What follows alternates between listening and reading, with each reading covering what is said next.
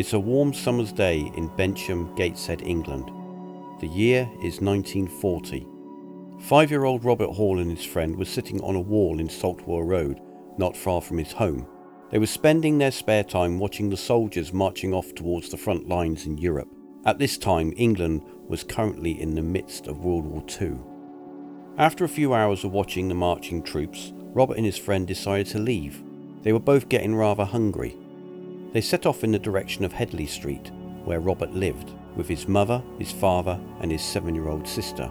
Robert also had an older brother who was serving in the army at the time in Europe. On their way home, they decided to take a shortcut to an area known as Bottom Brick Lane.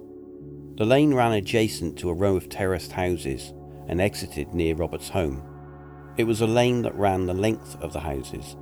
It was also a place where the children enjoyed playing. Exiting the lane, Robert tells how they seemed to run into what appeared to be a shining invisible barrier. Behind this barrier, they could see multiple creatures, some very different from each other. There was also some kind of vehicle that Robert was unfamiliar with. Robert described how one of the creatures was very tall and very hairy. He said it looked like what we might describe as today a Bigfoot. Another of these creatures looked like it was wearing an oversized deep sea diving helmet. Robert also noticed that there were also smaller creatures, which today we might call greys. There was also one individual in the group that looked like a normal person, a tall, handsome, humanoid man with flowing blonde hair, wearing what appeared to be bright red robe. As Robert and his friend stood transfixed by what they were looking at, suddenly the man grabbed Robert and took him into the craft. Robert recalls that there was a group of small creatures outside of the craft, ranging from 2 feet to 4 feet in height. The blonde haired humanoid man seemed to be taking blood from the back of Robert's neck. While the procedure was taking place, the man explained to Robert that he mustn't move his head, because if he did, he would be killed instantly. After this procedure, Robert was taken back outside of the craft. The humanoid seemed pleased with the results while all this was taking place, other children had arrived in the lane. They now could see the craft and started to panic.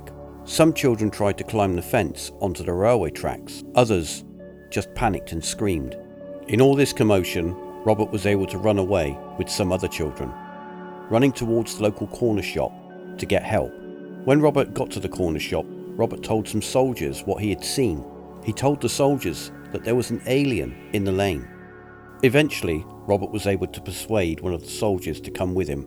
As they entered the lane, the soldier, seeing what Robert had described, immediately unholstered his pistol and discharged it at the craft. This, of course, caused mass panic. People were now running everywhere. The craft left the scene, vanishing with all of its occupants. In fact, far too many occupants that would fit in what seemed to be a craft the size of a family sized car. Robert told of his encounter to his parents and was told that he was not to talk about it any further. Some three days later, things got even more stranger. Robert's father asked him to go to the local corner shop and pick up a newspaper. While Robert was walking through the lane, out of nowhere appeared a grey creature. It made a beeline for Robert.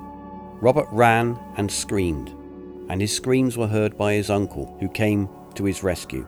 Robert's uncle was armed with a shovel and, upon seeing this bizarre creature, immediately battered it to death. It wasn't long before the local police sergeant arrived on the scene. Police sergeant and Robert's uncle placed the body of the creature into a coal sack and placed it into a nearby coal bunker. After the authorities were notified, the body was then taken to St Cuthbert's Church, located on Bensham Road, about half a mile away from the scene. The body was then stored for around three months in a cellar area underneath the church. After these events, a vehicle arrived in Roberts Road.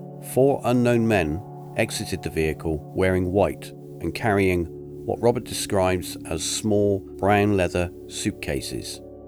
They searched every house in Saltwell Road, ejecting their occupants while the searches were undertaken. It appears that they were looking for someone or something. It's also interesting to note that on the morning Robert and his friend were watching the marching soldiers, He recalls seeing a bright white light zigzagging in the morning sky. This was also witnessed by some Australian soldiers. For two days after Robert's encounter, he was very unwell. His eyes constantly watered and he suffered from incredibly painful headaches. A small triangle mark also appeared on his left cheek. This stayed with him until about the age of 13. Robert also experienced threats from who he believed were army officials telling him not to talk about his experience. Robert was also interviewed by a high ranking Air Force official. While being interviewed, Robert was shown a child's spinning top and was asked, Does the craft look like this? He also recalls for some time after he was followed to school each day by a man he didn't know. All those years ago, 1940, did Robert and his friend encounter occupants from another world? Was Robert experimented on? I'll leave you to decide.